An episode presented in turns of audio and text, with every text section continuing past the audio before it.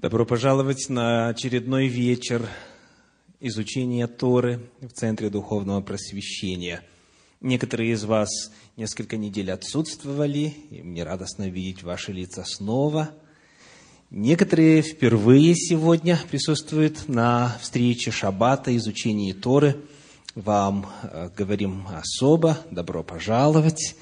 Мы всегда рады гостям и верим, что сегодня вы продолжить получать благословения от слушания и изучения Слова Божьего. Сегодняшняя наша недельная глава Торы фактически представляет собой комбинацию из двух глав. Обыкновенно 32 недельная глава представляет собой отрывок, который начинается в первом стихе 25 главы книги Левит и заканчивается вторым стихом 26 главы книги Левит.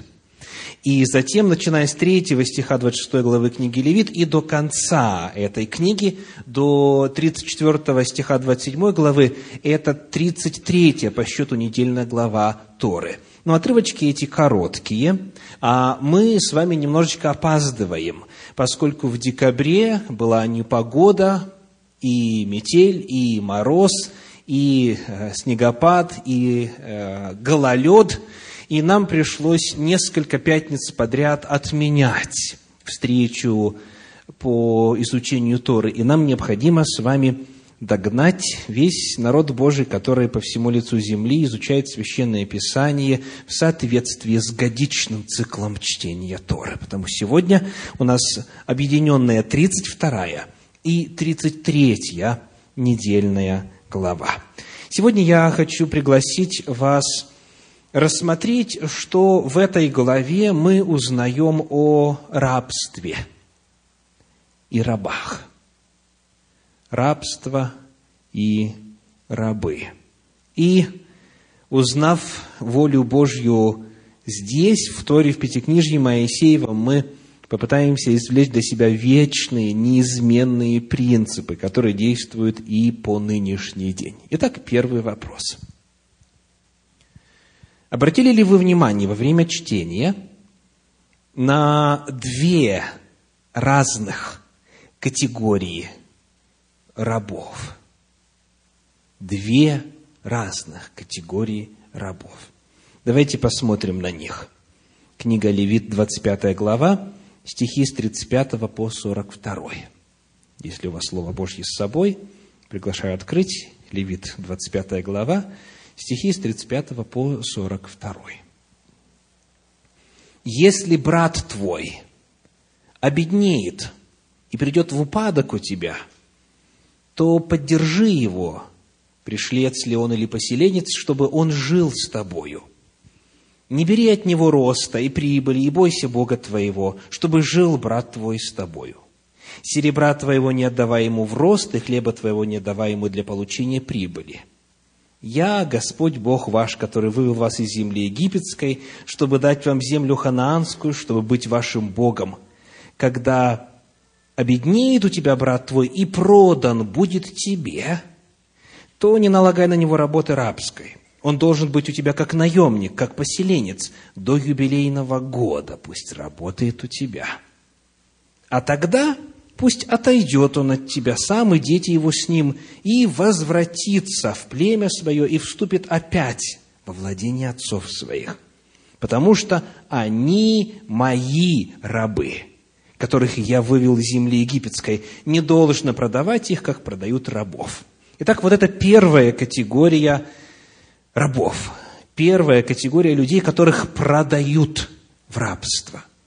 Как они обозначаются здесь, каким термином, какими словами? Брат твой. Итак, первая категория рабов – это братья и сестры. Они продаются в рабы. Когда это обыкновенно бывало? В каких случаях? Сказано, обеднеет, да? Если обеднеет и придет в упадок – и когда вот такое случалось, то тогда обыкновенно закладывали земельный надел свой, продавали его. Так? И таким образом появлялась определенная сумма денег, чтобы на нее жить до означенного года.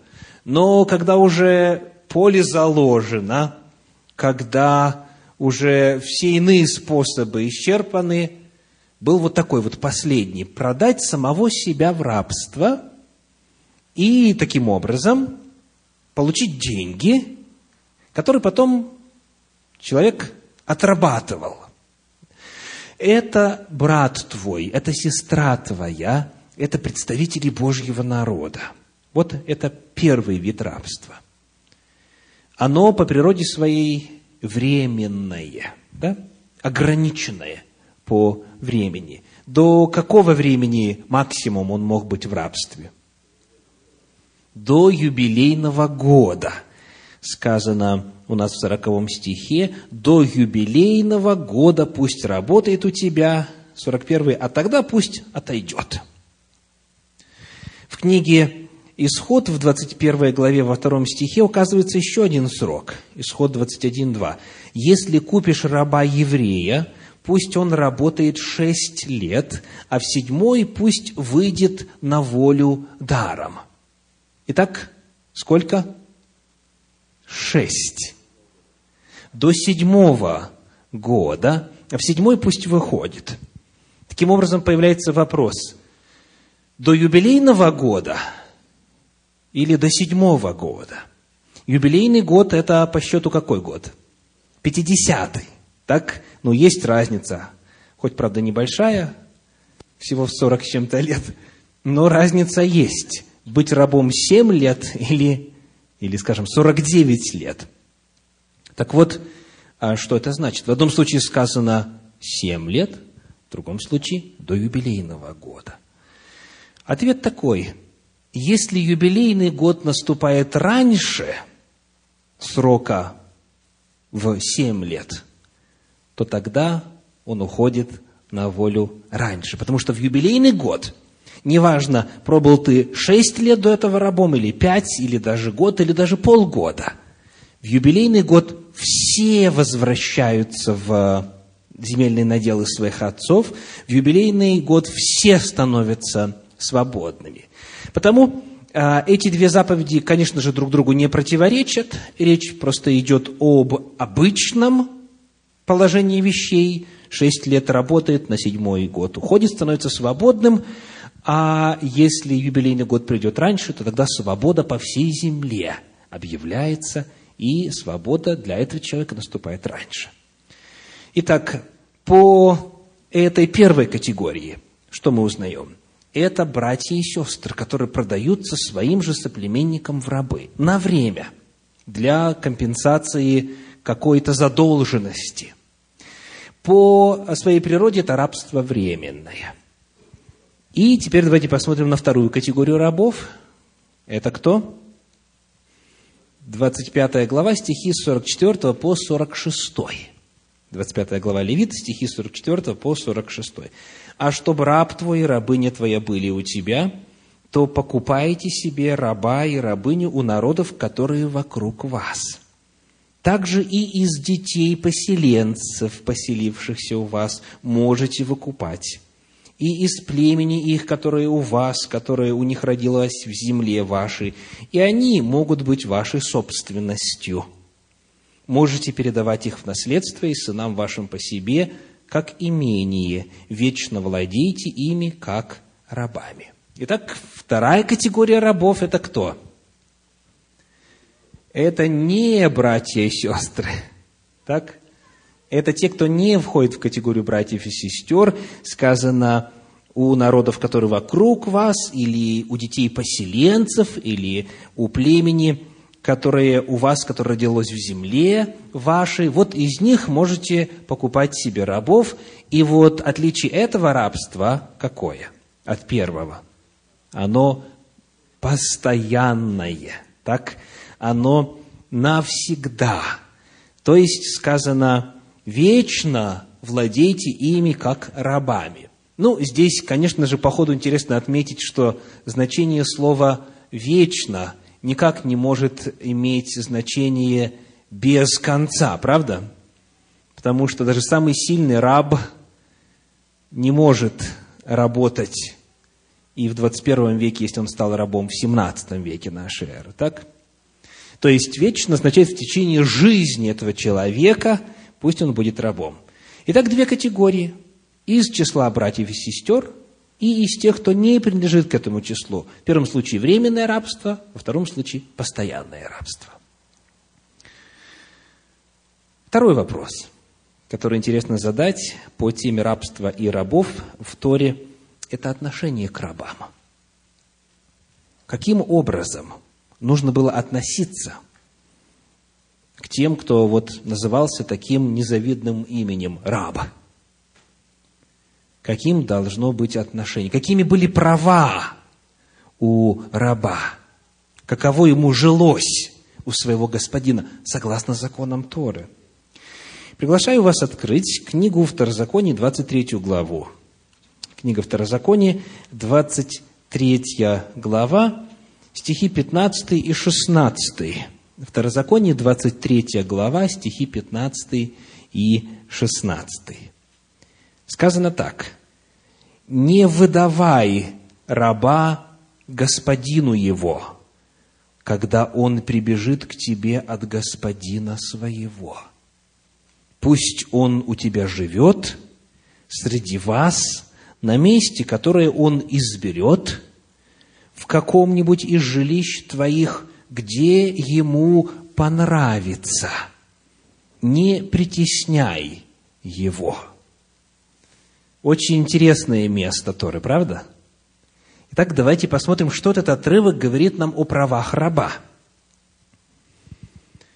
Если к тебе прибежит от господина своего раба, то не возвращай его к господину, не выдавай.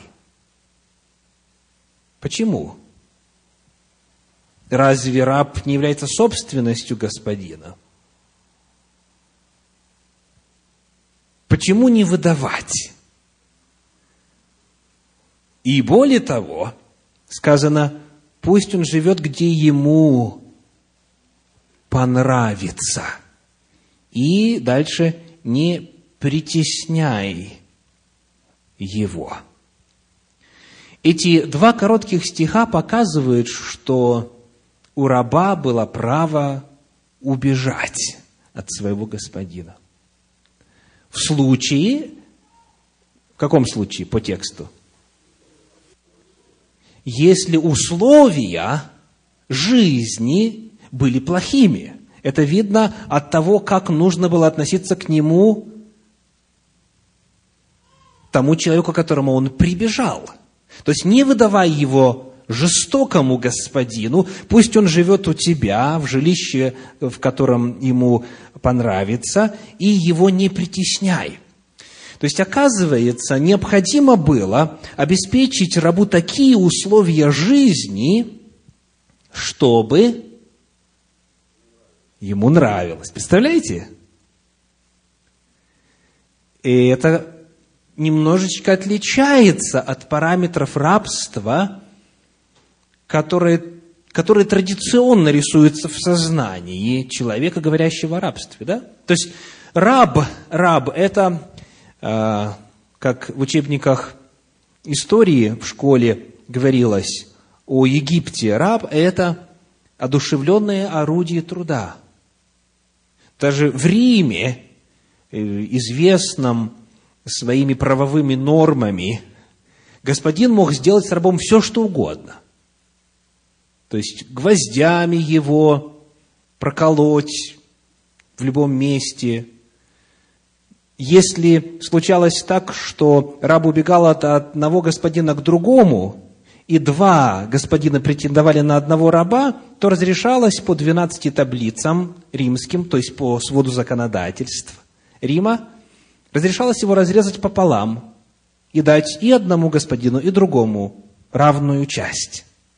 То есть, вот так относились к рабам в древности, да, и что говорить, в истории Соединенных Штатов Америки относительно недавно была такая же ситуация.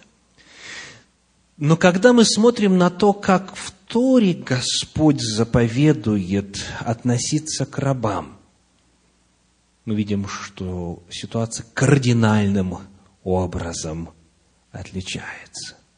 Послушайте, что говорит на эту тему классический иудейский комментарий Санчина. Кроме того, он, этот закон, распространяется на всех неевреев, которые предпочли оставить идолопоклонство и жить среди народа, служащего Всевышнему. Если они соглашаются принять на себя соблюдение законов, обязательных для сынов Ноя, они получают статус Гертошав, пришелец, проживающий постоянно среди евреев. Тора запрещается нам, Израиля, возвращать их в те страны, откуда они бежали, чтобы не становиться причиной увеличения числа идолопоклонников в мире. То есть, здесь описывается ситуация, когда этот раб убежал с территорий за пределами Израиля, в этом комментарии. Однако текст таких ограничений не содержит. Говорится о рабе, который убежал от одного хозяина к другому человеку, который ищет, раб, который ищет какой-то более лучшей жизни, человеческого отношения к себе. И ему такое отношение необходимо было обеспечить. Итак, первый вопрос, который мы рассматриваем сегодня, это вопрос о категориях. Было две категории рабов. Во-вторых, хотя бы коротко, вопрос отношения к рабам. В минувшем году чтения Торы мы с вами исследовали чуть более подробно законы, записанные в 21 главе книги «Исход». Там есть законы, касающиеся рабов. Я не буду повторять их сегодня, а, поскольку есть записи, и желающие смогут с этим ознакомиться. Но сравнивая, повторюсь, то, что было у других народов, с тем, что дает Господь, мы видим удивительную человечность в том, каким образом следовало относиться к рабам. Ну и вот теперь, я думаю, самый интересный вопрос. А какая главная разница между первой категорией рабов и второй категорией рабов? Какова ключевая разница между теми, кто временно, и теми, кто постоянно находится в рабстве? Давайте посмотрим.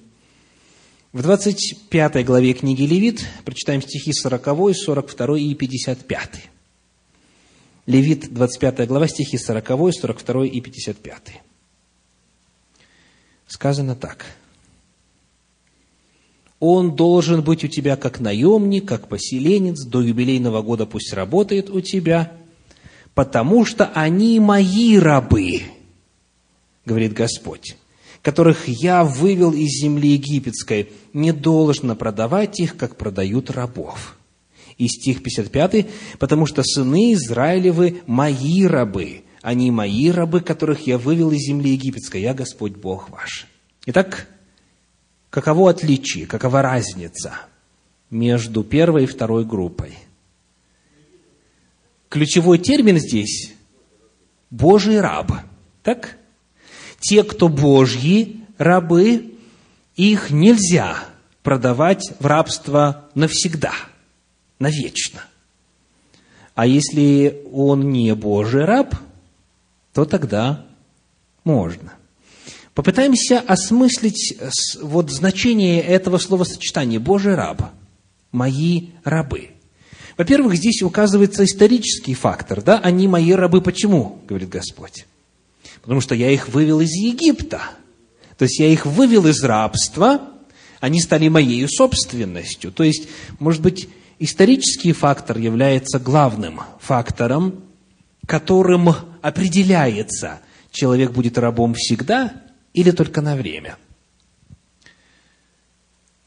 Ведь не всех выводили из египетского рабства, правда? Давайте посмотрим кто вышел из египетского рабства? Кого Господь вывел? Кто вышел оттуда?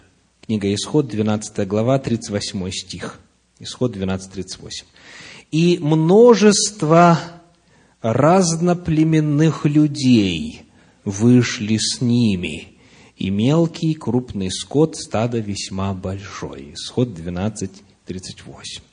То есть Господь, если нам идти вот путем такого признака – то есть исторического факта вывода, выхода из египетского рабства, то мы узнаем, что не только евреев Бог вывел из Египта.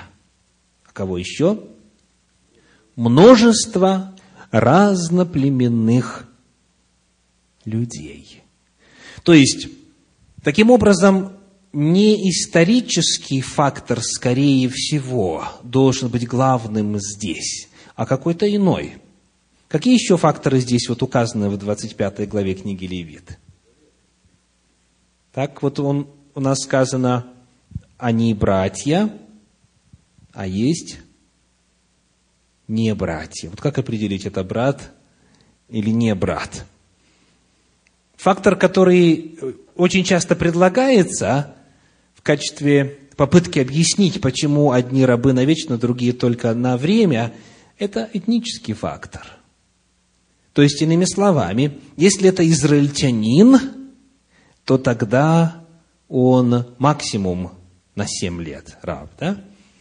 Ну, а если иноплеменник, то тогда навсегда. Давайте попытаемся эту, эту проверить гипотезу, это ли является определяющим моментом. Для того, чтобы это сделать, я хочу попросить вас внимательно послушать отрывочек, который я сейчас буду читать. 25 глава книги Левит, стихи с 35 по 42. И хочу обратить ваше внимание на следующий момент. Кто называется термином «брат твой». Кто называется термином «брат твой»? Я читаю, 25 глава, стихи с 35 по 43. «Если брат твой обеднеет и придет в упадок у тебя, то поддержи его, пришлец ли он или поселенец». Итак, брат твой – это кто? и пришлец, и поселенец. То есть пришлец в оригинале гер, иноплеменник, так? Он пришел, он появился на этой территории, а поселенец в оригинале Тошав – это тот, который уже пустил некоторые корни, но он иноземец, он иноплеменник. Так? Так вот, читаем дальше – не бери от него роста и прибыли, и бойся Бога твоего, чтобы жил брат твой с тобою. Серебра твоего не отдавай ему в рост, и хлеба твоего не давай ему для получения прибыли. 39 стих. Когда обеднеет у тебя брат твой, и продан будет тебе, то не налагай на него работы рабской. Он должен быть у тебя как наемник, как поселенец. До юбилейного года пусть работает у тебя, а потом отойдет. Итак, брат твой это категория, в которую могли входить. Первое. Этнические евреи. Второе. Временно находящиеся на этой территории гар. И затем поселенцы, тошав, проживающие на этой территории, избравшие эту территорию своим домом. Таким образом, вот они, сказано, это очень важно подчеркнуть, он должен был, подобно еврею, выходить на волю когда? В юбилейный год или в седьмой год. Да? То есть вы видите, что у еврея и у нееврея одинаковые права. Вот это чрезвычайно важный момент. Послушаем, что говорит на эту тему один из иудейских комментариев.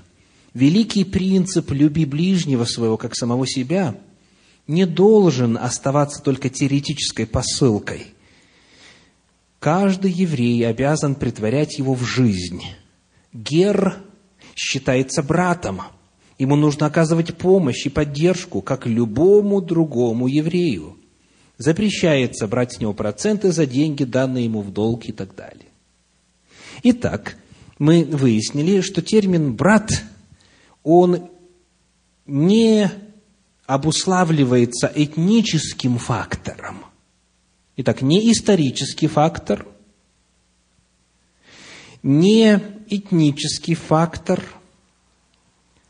а какой-то иной, какой-то иной. Еще один интересный момент, который предлагаю вам рассмотреть, он поможет нам ответить на этот вопрос более обстоятельно, это вопрос следующий. Вот те постоянные рабы, помните, из числа кого они могли быть? Я прочитаю. 25 глава, стихи 44 по 46. «А чтобы раб твой и рабыня твоя были у тебя, то покупайте себе раба и рабыню у народов, которые вокруг вас, также из детей поселенцев, то шав». И вот здесь нам важно сделать остановочку. Только что мы выяснили, что пришлец, лигер или поселенец Тошав – это кто? Это брат, который должен выходить на свободу в юбилейный год или в седьмой год, как еврей. Но через несколько стихов тут же рядышком говорится о том, что из их же, оказывается, числа могут быть и постоянные рабы. Чем же тогда отличается один ташав от другого ташава? Один гер от другого гера, один иноплеменник от другого иноплеменника. Один пришлец от другого, один поселенец от другого. В чем разница между ними? Потому что, повторюсь, они одним и тем же термином обозначаются. И рабы, выходящие на свободу раньше, и рабы, которые никогда не выходят на свободу. Ключевым фактором является то, что установлено было еще в самом начале, когда Господь могущественной рукой вывел из Египта рабов и евреев, и множество разноплеменных людей. Вот этот фактор. 12 глава книги «Исход», стихи 48 и 49. Исход 12 глава, стихи 48 и 49.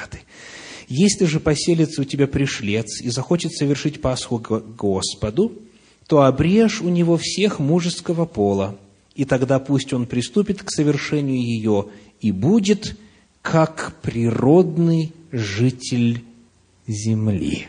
А никакой необрезанный не должен есть ее. Один закон да будет и для природного жителя, и для пришельца, поселившегося между вами». Итак, какой фактор был определяющим? Фактор завета. Фактор завета. Любой иноплеменник, если захочет, сказано, если захочет, пусть заключит с Господом завет путем обрезания, как полагается любому человеку, который желает вступить в завет с Господом в контексте э, Ветхозаветного завета – и тогда он будет как кто? Как природный житель земли. Таким образом, он из категории Гера и Тошава переходит в категорию брата. Конечно. То, конечно, он не родился где-нибудь в колене, в колене Иуды или э, Вениамина или где-нибудь другом. Но он мог стать частью народа Божия, заключить с Господом завет, и тогда к нему применимы были бы одни и те же законы. Один закон да будет и для природного жителя, и для пришельца, поселившегося между вами. И вот теперь вопрос к вам, практический вопрос. Сколько вы хотели бы быть в рабстве? До юбилейного года, седьмого года или же навечно, на всю жизнь? Представляете, какой был дополнительный стимул для язычников, когда они решали вопрос, служить им Господу или не служить, исполнять Его закон или не исполнять Его закон, то есть заключать с Ним завет или нет. Вот вы бы, попав в рабство, какой сделали выбор? Будучи, допустим, Гером или Ташавом – Несложно, правда? Несложное уравнение. Конечно же, конечно же, Господь знает сердце.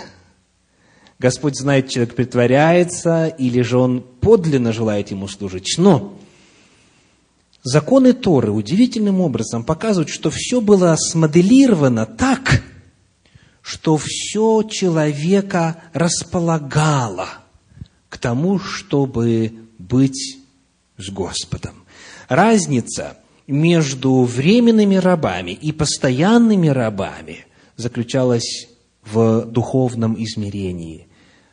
Хотели ли они быть в завете с Господом или нет? Вот это был главный вопрос.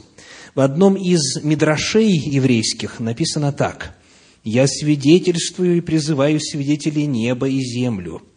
Будь он из Израиля или Гой, будь он мужчина или женщина, будь он раб или рабыня, все в соответствии с его делами, которые он делает. В той же мере на нем почивает Божий Дух». Это принадлежит перу одного иудейского комментатора – Помните ли вы что-нибудь подобное в посланиях новозаветных? Послание Галатам 3 глава, стихи с 27 по 29. «Все вы во Христа крестившиеся, во Христа облеклись. Нет уже иудея, ни язычника, нет раба, ни свободного, нет мужского пола, ни женского, ибо все вы одно во Христе Иисусе. Если же вы Христовы, то вы семя Авраамова и по обетованию наследники. Мы видим, что, оказывается, заявление апостола Павла в послании к Галатам в третьей главе, оно, по сути, есть не что иное, как повторение принципов Торы, принципов Пятикнижья. Таким образом, вновь мы обнаруживаем, как делаем практически всегда при исследовании Торы, что написанное позже, у пророков ли, у евангелистов ли, в посланиях ли новозаветных, оно вторит и утверждает, и подтверждает изначально Господом данный замысел и его благую, совершенную, годную волю в Пятикнижье, в Торе Господней. Вопрос сегодня для каждого из нас по-прежнему стоит так. Чем мы друг, друг, друг от друга отличаемся? Происхождением, историей своей или духовным фактором? В завете ли мы с Господом? Вот этим определяется и наша конечная участь. Все мы в духовном отношении в рабстве. Но это рабство может быть временным, либо вечным. И вопрос стоит так, быть мне Божьим рабом, либо быть рабом удовольствий, похотей, рабом дьяволу. И здесь не важно, кто из какого народа и кто сколько на земле прожил, и что у каждого из нас было в прошлом. Делайте правильный выбор – Господь для этого предоставил возможность и мотивировал нас достаточно сильно. Аминь.